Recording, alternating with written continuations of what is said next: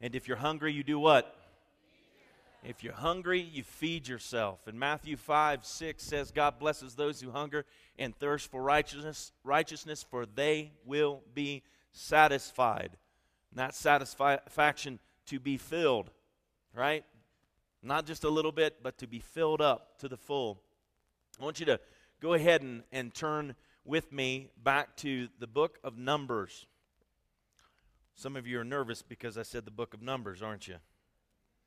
If you've ever sat and read the Bible, oftentimes you're like, you know, there's there's certain areas that are sleep aid, so it feels, and then there's areas that are really inspiring. I believe all the Word of God is inspired.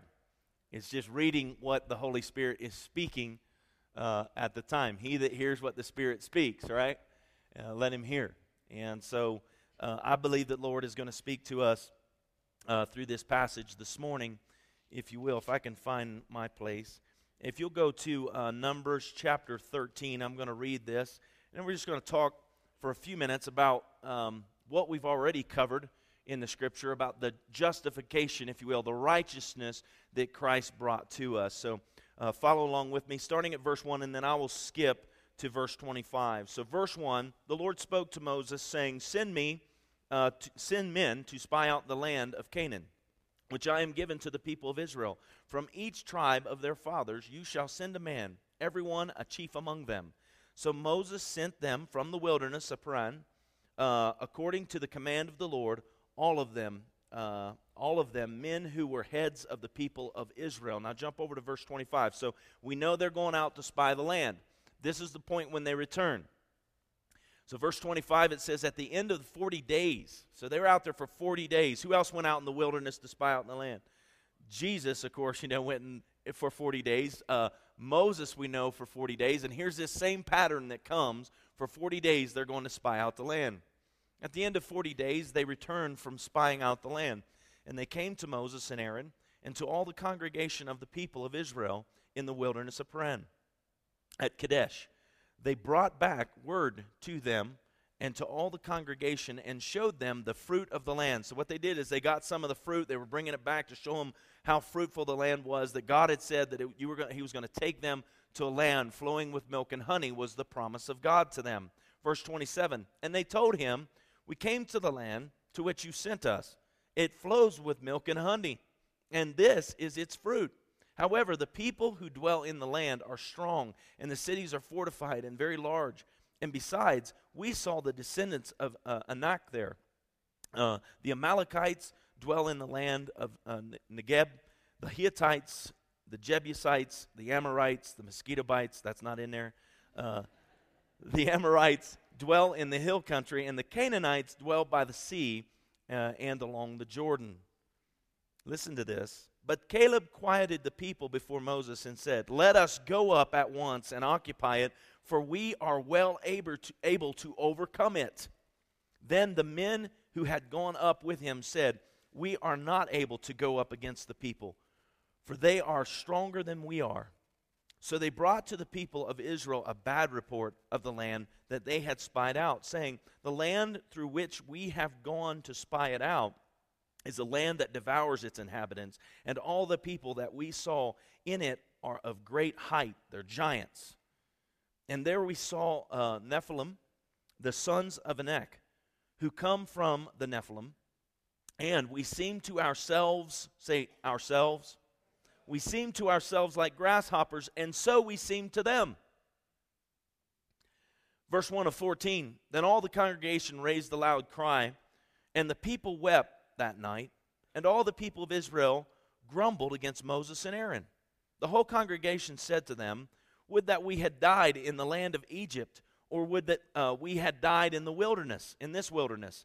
Why is the Lord bringing us into this land to fail by sword, to fall by sword, excuse me, to fall by sword? Or uh, our wives, our little ones will become a prey. Would it not be better for us to go back to Egypt? And they said to one another, Let us choose a leader and go back to Egypt. Then Moses, Moses and Aaron fell on their faces before all the assembly of the congregation of the people of Israel. And Joshua, the son of Nun, and Caleb, the son of Jephunneh, um, who were among those who had spied out the land tore their clothes. They, they, they ripped their clothes in the midst of this situation and said to all the congregation of the people of Israel, The land which we passed through to spy it out is an exceedingly good land. If the Lord delights in us, he will bring us into this land and give it to us, a land that flows with milk and honey. Only do not rebel against the Lord, and do not fear the people of the land for they are bread for us. Underline that in your Bible. For they are bread for us. Some translations say, they are food for us. I submit to you again, they that hunger and thirst for righteousness shall be filled.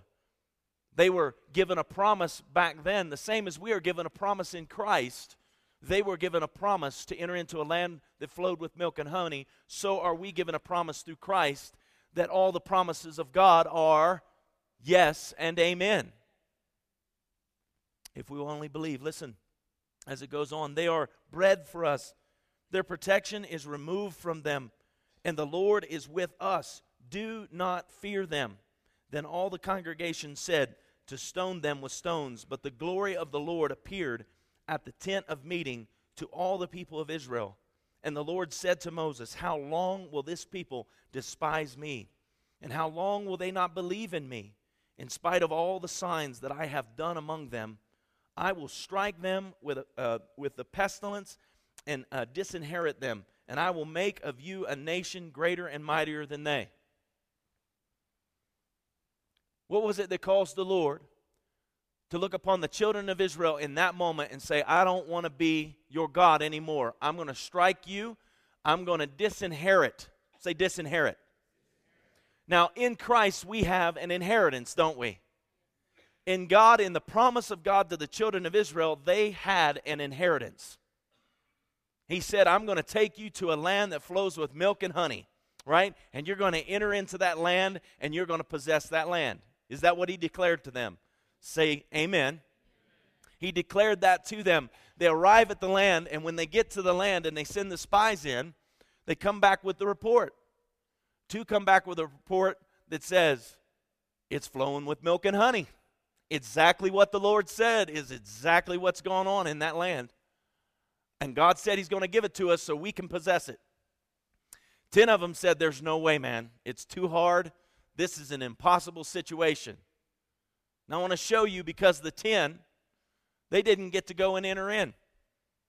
Joshua and Caleb are tearing their clothes because they know that their destiny is tied to these suckers right here, man. you know, they're like, I want to go over there. I don't want to hang out in the wilderness. I want to go where those grapes are so big. They they went to a, a a vine, by the way. You can go and read more of this story, but they clip just one cluster of grapes and they have to tie it to a rail, and two of them have to carry it. It's so big. Now, I don't know about you. But I've never seen a cluster of grapes that big. You understand what I'm saying? Where I had to have two guys and it's on one pole, you know? But they're coming back with that promise, showing forth that the, the promise of God was truly what He said it was. And what it was left to was could they believe that what God said and promised to them was possible for them? The answer is most of them couldn't. Two of them could. And do you know what's interesting? The very ones that they declared the, the mothers and, if you will, the children would be a prey.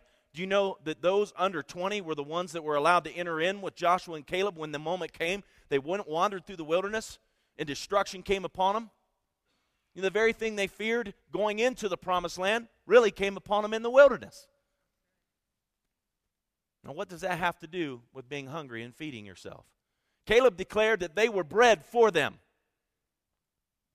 I would say any situation, any circumstance that you face right now in this life is bread for you. Your giants are bread for your life. God uses the impossible situations in your life to show forth His greatness in your life. God uses the impossible situations in our life to show forth His power and His glory in our life.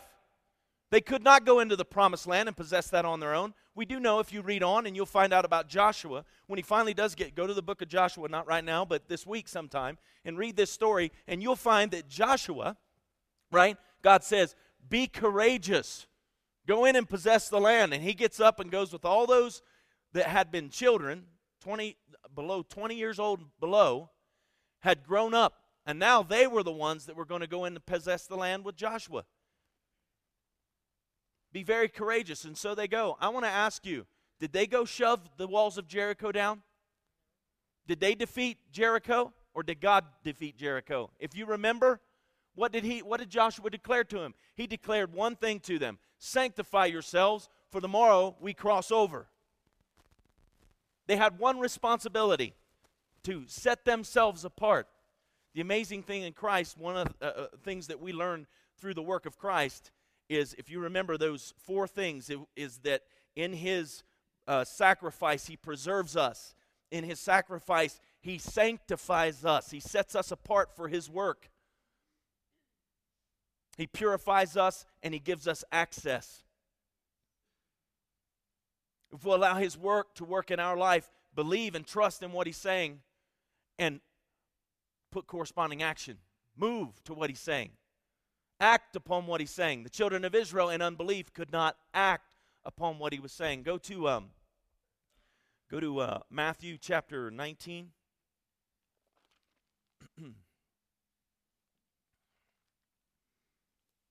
Matthew chapter 19. I'm going to show you they were, fa- they were facing in themselves an impossible situation. Impossible. They say that, you know, be it maybe you're facing an, an impossible financial situation in your life. Maybe, maybe you're facing an impossible marital situation in your life, your marriage. It's an impossible situation. Maybe that's what it is. Maybe you're facing an impossible situation with your kids. Maybe you're facing an impossible situation with your parents.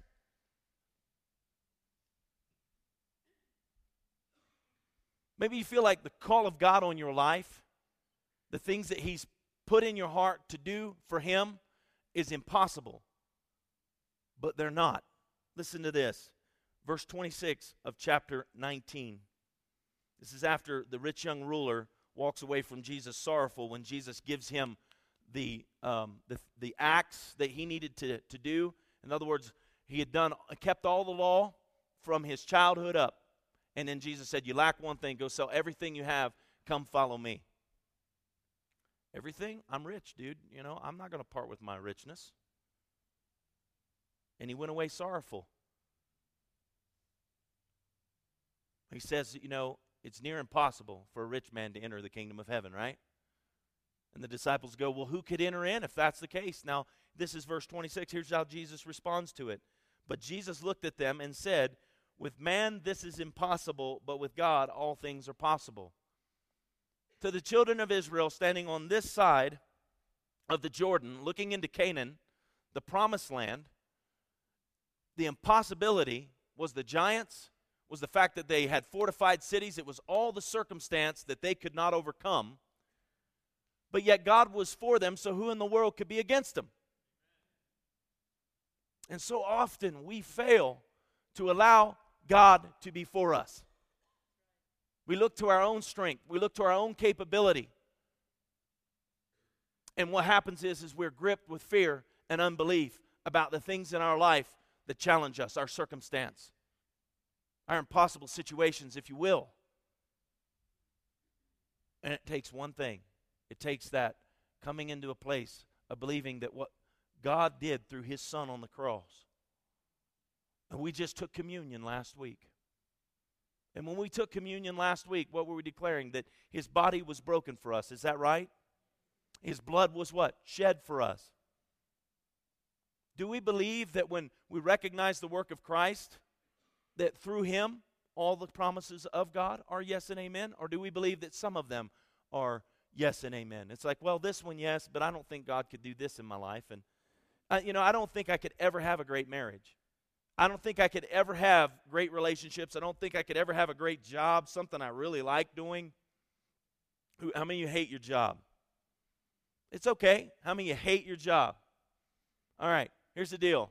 Start praying that God will open a door to give you something that you love doing. I had somebody ask me this question. They said, uh, Pastor, I really don't see you do a lot of hobbies. I said, Well, I enjoy riding my motorcycle some. Woo. I enjoy riding my motorcycle some. You know, that's that's a joy for me. You know, yeah, I know, but I mean, it's like you're doing church stuff a lot. Seems like all the time. Yeah, that's probably true. A lot of times I am, you're right. I said, but here's the deal. Somebody told me once that if you do something, you, something that you love, you'll never work a day in your life. Now, not everything I do in ministry I love, just so you all know. Right? There's a lot of stuff that I have to do that's not teaching God's word. I love teaching God's word.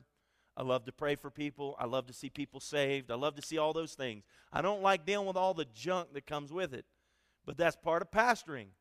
I was talking to Pastor Rob one day. We're talking about some of the challenges that come with pastoring, and I said, "Well, the fun part about tending the sheep is is feeding them. It's so fun. Hey, okay, sheep, sheep, you know, feed. You know, it's so cool to watch them, especially the little lambs. You know what I'm saying? Anybody ever you know, been around livestock?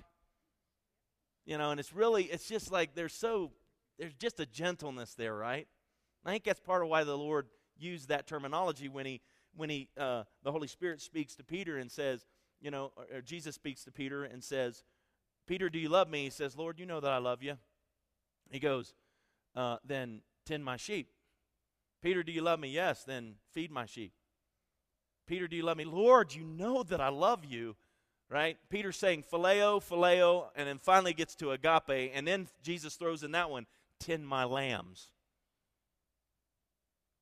And so he, he incorporates that, but there's something about when we see that, the nature of sheep and, and how fun it is. But I was talking to Pastor Rob, and I, you know, because where is he in here? Where's he at? Is he over here? Okay, I was talking to Pastor Rob. Uh, you know, he's 20 years old. This is his first time pastoring. He's served in ministry a lot, right? He's like, man, sometimes, I mean, it's just, do you ever feel like, gosh, there's just a lot? I'm like, yeah. I said, feeding them is fun. It's when you feed them, though, something comes out the back, and then you got to shovel that stuff out. You know what I'm saying? And he went, oh, that's true. you know, and we all have that as sheep. You want to know something? One of the worst things about what comes out the back, it stinks. Let me tell you the worst moo moo, the stuff I hate shoveling, right? I'm not going to get gross on you, unless I already have. but it's it's when you're shoveling that stuff and it's like, oh look, that looks like unbelief. It stinks to high heaven, man. Unbelief. That you can receive from the Word of God and what comes that you're in the Word of God, but then the other side of the Word of God for you is is I still can't believe what He has to say. His children can be that way. This uh, example in the Old Testament here of Caleb and Joshua and the rest of the children of Israel, I want you to go back there again look a little bit deeper into this that they heard the Lord speak, and so did Joshua and Caleb heard them speak, that God had spoken, that He was giving them a land that flowed with milk and honey. They all heard that word. Some disbelieved it, and some believed it. All the children of Israel knew the word of the Lord. He's bringing them to Canaan. By the way, that promise did not originate with Moses. That promise originated with Abraham, the father of our faith, see? The father of what? The father of faith. See, even Abraham, when he climbs up the mountain and lays the promised son on the altar to sacrifice him because God asked for, for uh, Isaac, Abraham lays him on the altar, and what that was was God was asking Abraham for what God was promising to the world when Abraham goes up that mountain and lays him down, he knew that because it was the promise of God, God was able to raise him back up. And without, for Abraham, without really understanding all about the Christ, Abraham was exhibiting exactly, exactly what God was going to do for mankind. And that's why God called him his friend. That's why God spoke and revealed things to him and showed him things that God himself was going to do and he promised him a land that flowed with milk and honey. Honey, and Abraham himself, he didn't believe for himself; he believed for the future generations. How do I know that? Because right where uh, God promises that to Abraham, you work on down through that, and you'll find that it says, it, God says to him, "You won't enter in, but the fourth generation will." Now, how do you like those kind of promises? That you're living for God for a generation that's four, four generations away from you. Can we have the same kind of faithfulness that Abraham had. It wasn't like God didn't bless Abraham. God blessed Abraham tremendously on his way. but it was the fourth generation now standing on this side of Canaan and can enter in, but they didn't enter in because of unbelief. Um, go to go to Luke 11. Caleb declared that they're bread for us. He saw his circumstance, those giants, as God's way of growing him, of growing them as a people. Luke 11. See, when you feed upon the Word of God, you are eating the breakfast of champions. Luke uh, 11, I'm trying to find it myself, man. 11 3. It says, Give us this day our daily bread. And you won't be able to turn to all these because they're on my notes, and it's for so that we can be brief. But Matthew 4 4 says, But he answered and said, It is written, Man shall not live by bread alone, but by every word that proceeds out of the mouth of God. John 4 32 through 34 says, But he said to them, This is Jesus declaring to them, I have food to eat that you do not know about. So the disciples said to one another, Has anyone brought him something to eat? Jesus said to them, My food is to do the will of him who sent me and to accomplish his work. When you understand that Jesus, everything he did, right? He walked out. Did he suffer temptation the same as all of us? Yes, he did. But Jesus walked everything out that he did because he fed upon the Father. He spent time with the Father. He's the one that's declaring, Man shall not live by bread alone, but by every word that proceeds out of the mouth of the Father. And by the way, I am the living word that proceeds out of the mouth of the Father, is what he's saying. But in my human form, I too spend my time with the Father. I too seek the Father. I spend that time feeding upon Him so that I'm satisfied. See, I'm tempted just like every one of you is what Jesus would, in common terms, I'm tempted like all you are tempted. But the difference between you and I is I choose to put my flesh under, I put my flesh under, and I consume the heavenly flesh. I take of the heavenly bread so that I don't give way to the lust of the flesh. Does the Bible say that he learned obedience by the things which he suffered? Yes, it does. Well, Jesus didn't have to learn obedience because he was God and he just did it all right. Nope, he learned obedience, the Bible said. We follow his footsteps. We learn obedience. And by the way, when the children of Israel are standing on this side of, of Canaan, if they had walked in obedience, they would have possessed the promises of God. Jesus walking in that human form. Yes, he's all God, but he's all man. And for that to connect, by the way, you're all man, but God lives on the inside of you when you're born again. You are the just of the Lord, and the just shall live by faith, Romans 1:17. And if the just live by faith, then faith is the walk that we have to move in. And if we don't move in the walk of faith, then we don't see the promises of God being manifested in our life. A nation that was established, by the way, America. The greatest revivals that ever came came in the Great Depression. And out of the Great Depression, right? The, initial stages of this nation being founded, there was phenomenal moves of God. And then you see when a nation comes to back to its knees, all of a sudden, revival springs forth and phenomenal moves of God again. And out of that comes what? Prosperity. In other words, the people uh, began to look to God as their source, not themselves. They stopped looking at circumstance. Here's all the circumstance that you could possibly have, be as bad as it is. And what did they do? They started to look to God as the answer, not to themselves any longer. I was talking to somebody this week, and we were talking about the fact that it, will America have to come all the way back down to that point for God to raise us up again? To raise us up again, how? In prosperity? No, I, I'm not even talking about the economic prosperity of our nation.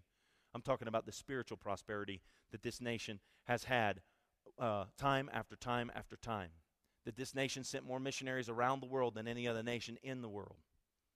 And why is that? Because we were a nation that sought after God.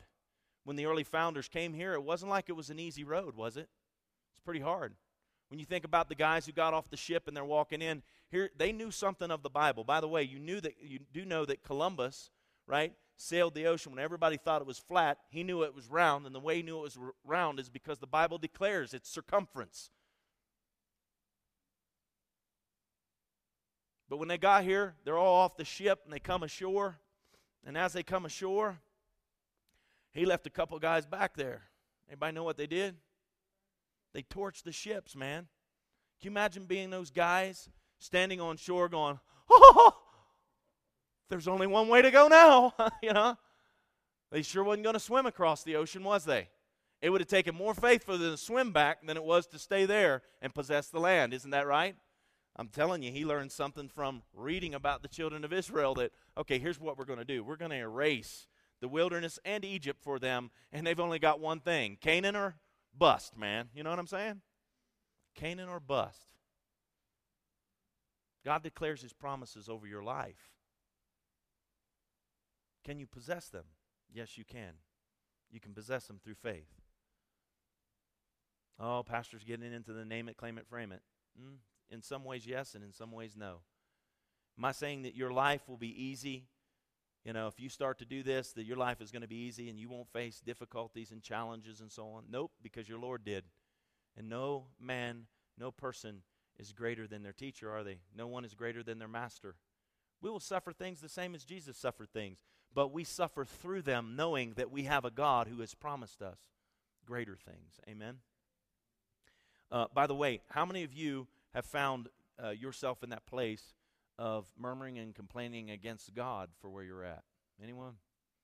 I've been there before. I remember when I you know, went through uh, one of those situations in ministry and, you know, all the stupidity of, of one guy just bringing everything to a calamity. And, and I'm back in Ohio working construction, tying rods on a bridge deck. And I know most of you Gateway folk know about this. And I'm tying rods and I'm out here busting my hump. Three, two and a half to three ton a day I'm lifting and putting in. You know, if you know what rods are, steel bars that go in concrete, that is not a cakewalk job, man. That is some back breaking stuff. And I remember putting those rods in, I'm tying those rods, and I, you know, this is not what I'm supposed to do with my life. Grumbling against God, you know. You know, I've been faithful to you. I've tithed. I've served. Over and over and over and over again. Day in and day out, moaning and groaning about if God would only. If you know, so if you're so great, then why don't you? And stuff like that, right? Okay, I know I'm the only one that's ever done that. and you know what? Is interesting about that. He didn't strike me dead because Jesus died on the cross, see? He preserved me through that, right? And and somehow through that mess coming up, that dross, if you will, I'm in the fire of God and the mess is coming up out of my heart, and I start to see how I really am. It's like I thought I was, you know, I'm tithing, I'm serving, I'm doing all those things. Now, see, I did this and I did that. And if you're there, God, then why am I where I'm at and why am I going through what I'm going through? Simple. Because God knew that that junk was still in my heart and it was going to take that situation to let that dross, if you understand dross, when you refine gold and it's put into the fire, that boom, all of a sudden the junk comes to the top for everyone to see. It's like, oh, look, that junk was in that gold. I didn't see that before. But there it is now but it took fire. It took a fiery situation for that mess to come up. Same for the children of Israel. They come out of the land of Egypt, slaves set free, not one feeble among them. God working signs, as we read in this passage, working signs among them. I mean, you're talking about a pillar of fire. You understand what I say? Let's say a tornado of fire swirling right there just, just off, you know, in the distance enough where it doesn't consume them. And it's there providing heat for them by night and light. Just the fire of God. It had to roar. I mean, I can't imagine it was quiet. Right? There it is, just all night long.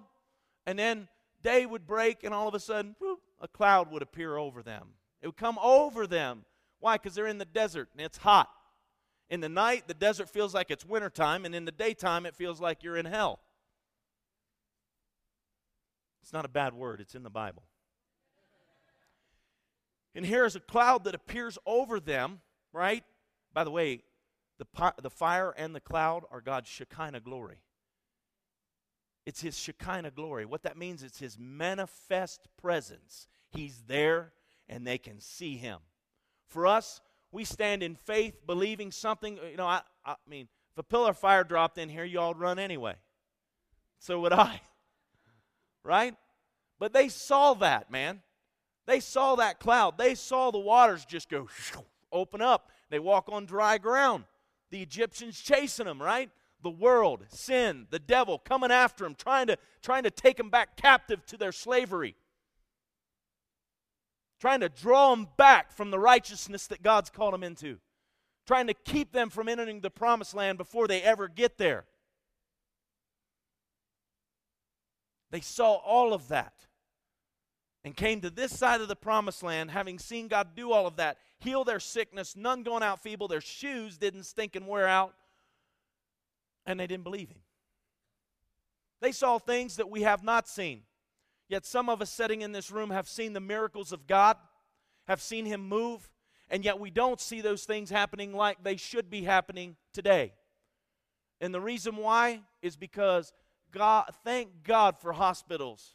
I believe they're, they're sent from God to be able to spare. It's part of His preserving that He's given us an ability to know the human body and to, to administer so that we can be healthy. Absolutely. But you want to know something? It preserves us until faith can take a hold of us and heal us.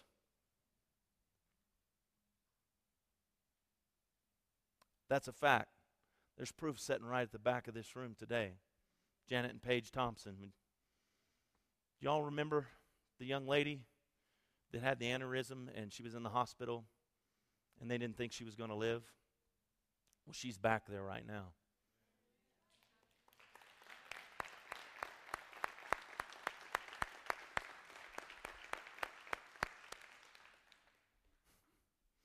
I remember when Angie and I walked into her uh, hospital. Actually, I went up with Sean the first time. And uh, I remember when Sean and I were standing there. And I got to be honest, uh, I had I had never seen somebody swollen up, and it was one of those things when you see and you're like, wow, and your faith gets challenged immediately. But I remember I remember the moment, and I remember feeling the presence of God when I looked at her and I said, the same power that raised Jesus Christ from the dead will raise you up off this bed because that's what the word declares. And I know many from this body, and I remember when we prayed corporately for her as a body, and prayers kept being offered up and offered up and offered up on her behalf. You want to know something? She had to fight the good fight of faith, and we needed to fight with her. And we did. She fought because she believed. We fought because we believed. And you know what? There's such a miracle at the back of this room because the doctors sure didn't think, did they, Jen? You had to sit there and listen to all those reports, the, the bad reports, right? It's impossible. She'll never talk again. She'll never walk again. There'll never be. And you're hearing the 10 spies over and over and over again. But yet there was the church, and there was members from the church that were declaring, nope, this is what the Lord says. This is what the Lord says. Janet in there proclaiming that in Jesus' name, her daughter will live and not die.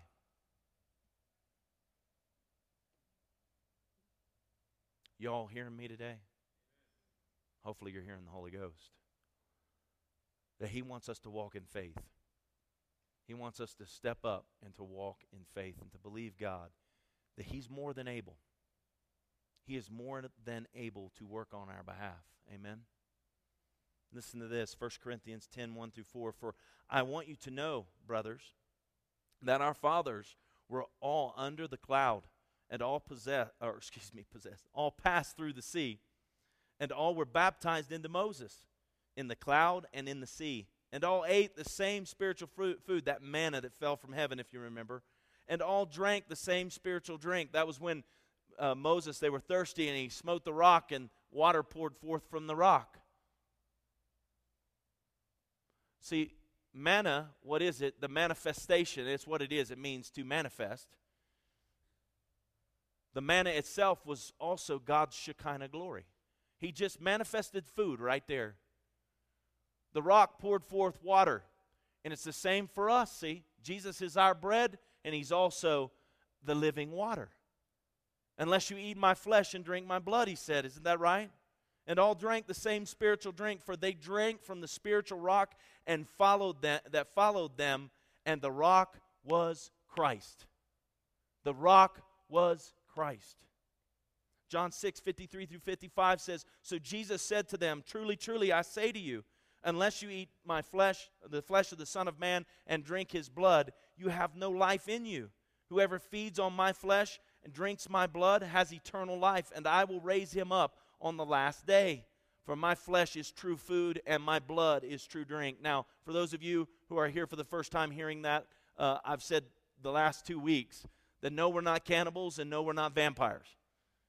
It's a symbolism that what Jesus is saying, feeding upon Him, who is the Word and is the living water, is what sustains everlasting life. And oh, by the way, you're in this world through salvation, but you're not of it. That when you're saved, you're translated out of darkness into His marvelous light. You are uh, turned from the power of Satan to the power of God. And that when we understand that, God's miracle working power can manifest among us when we believe. When we believe. These signs shall follow them that believe.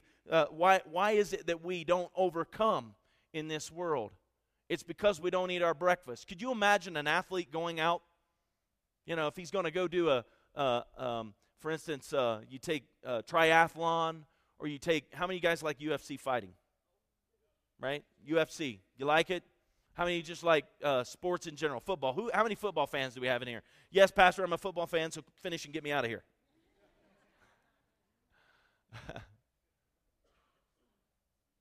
Could you imagine them not eating and going out to compete? Can you imagine them not eating and going out there trying to exert themselves? It's the same for us when we want to exert ourselves in spiritual things, but we, we don't eat. And that's why I say that being in covenant with Christ, that relationship that causes you to spend time with Him. He says, If you do this, I will do this. Christ died on the cross. If you'll believe, then you receive. If all the promises of God are yes and amen, if I believe, then they are amen to me. If I don't believe, guess what? I stand afar off knowing that God said this, but I don't see it.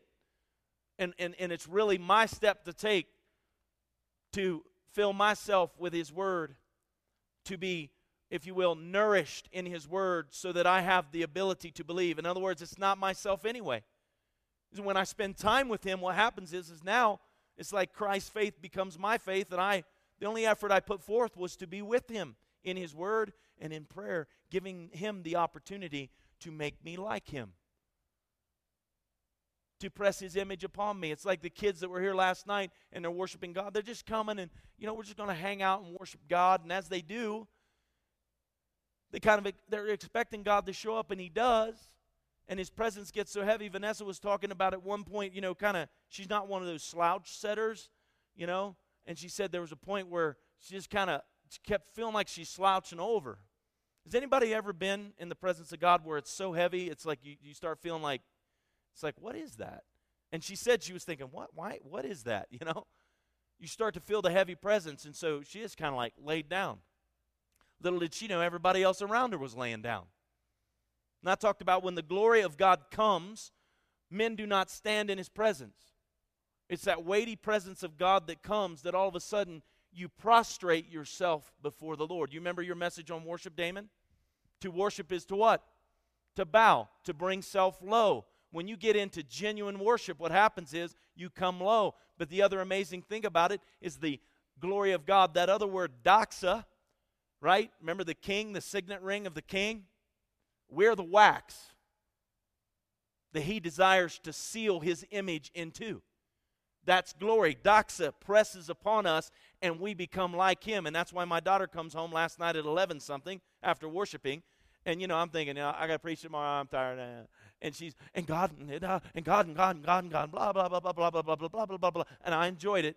I'm actually weeping while she's telling me, thinking, "Gosh, I got to go to sleep," you know. But she can't help herself. Why? Because she has been impressed by God. And she has to share that. She has to spill it over. Daddy, I've been to the promised land, and I'm telling you, there's it's flowing with milk and honey. There's grapes. I mean, grapes the size of softballs over there. You know, there's. Now, she wasn't saying that, but you get my point. Is that when you're in his presence, you hear his word. The 10 spies had heard God's promise, they didn't believe it. Two believed it, and they were in anguish over the fact that they would wander the wilderness with everybody else until such time as there was a generation who would rise to believe God that they could enter his promises. Now, let me give you an example as I close.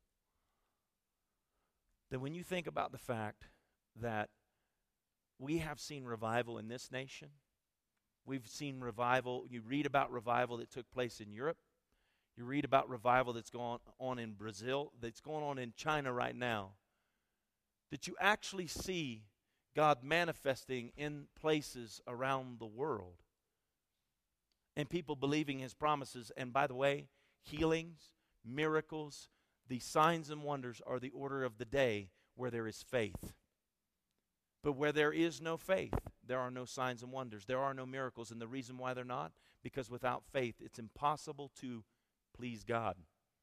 And I promise you this He doesn't pour all that out when He's displeased. He was displeased with the children of Israel because of their unbelief and wanted to wipe them out. Moses like, God, don't do it. Everybody will think you brought them out here just to kill them. That'll be the testimony of it all. He goes, Okay, I'll tell you what I'll do.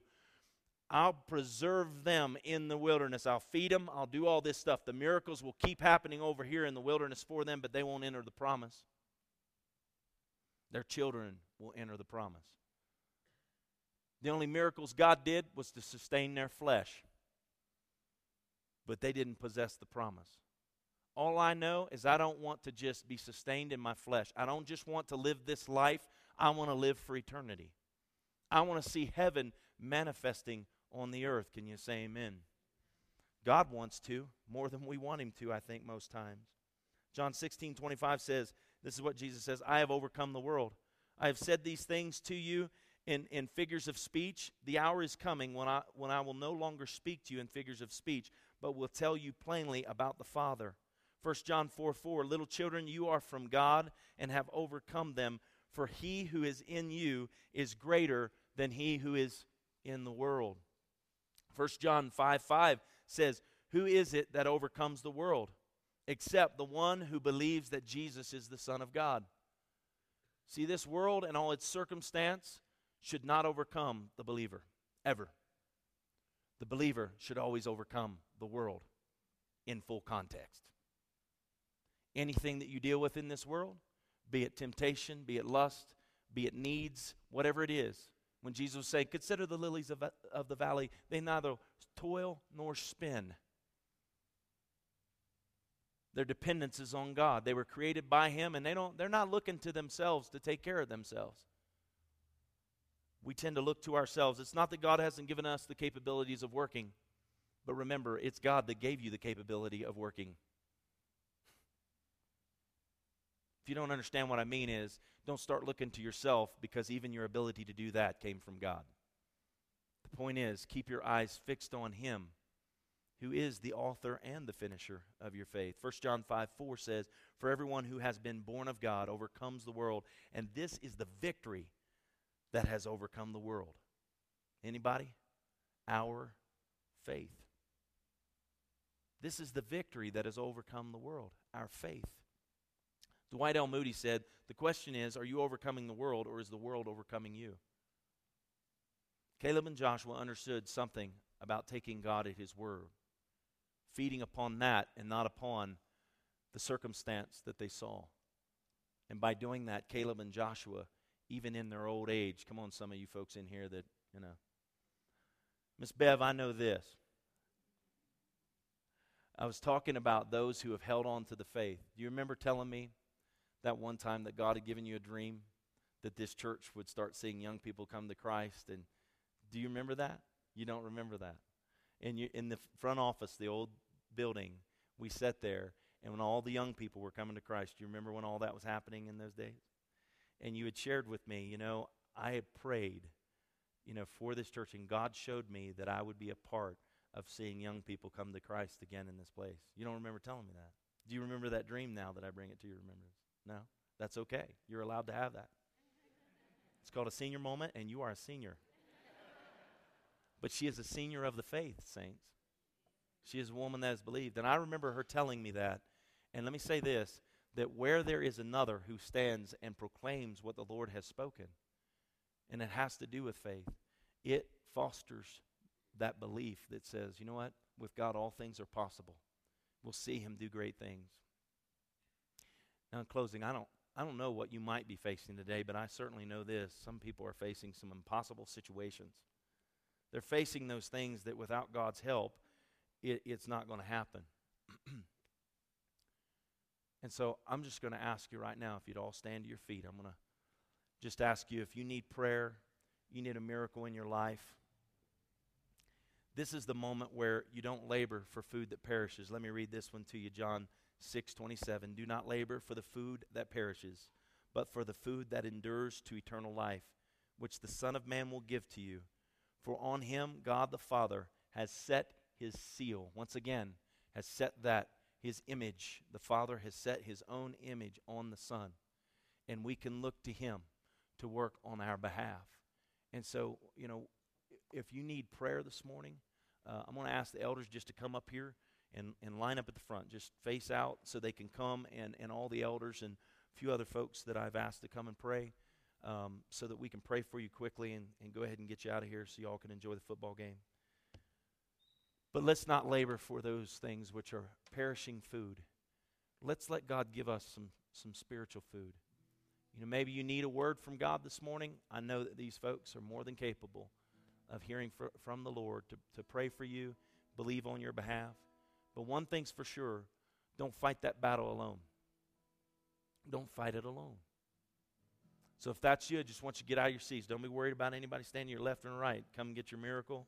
Come get your breakthrough right now. Move to the front. Move to the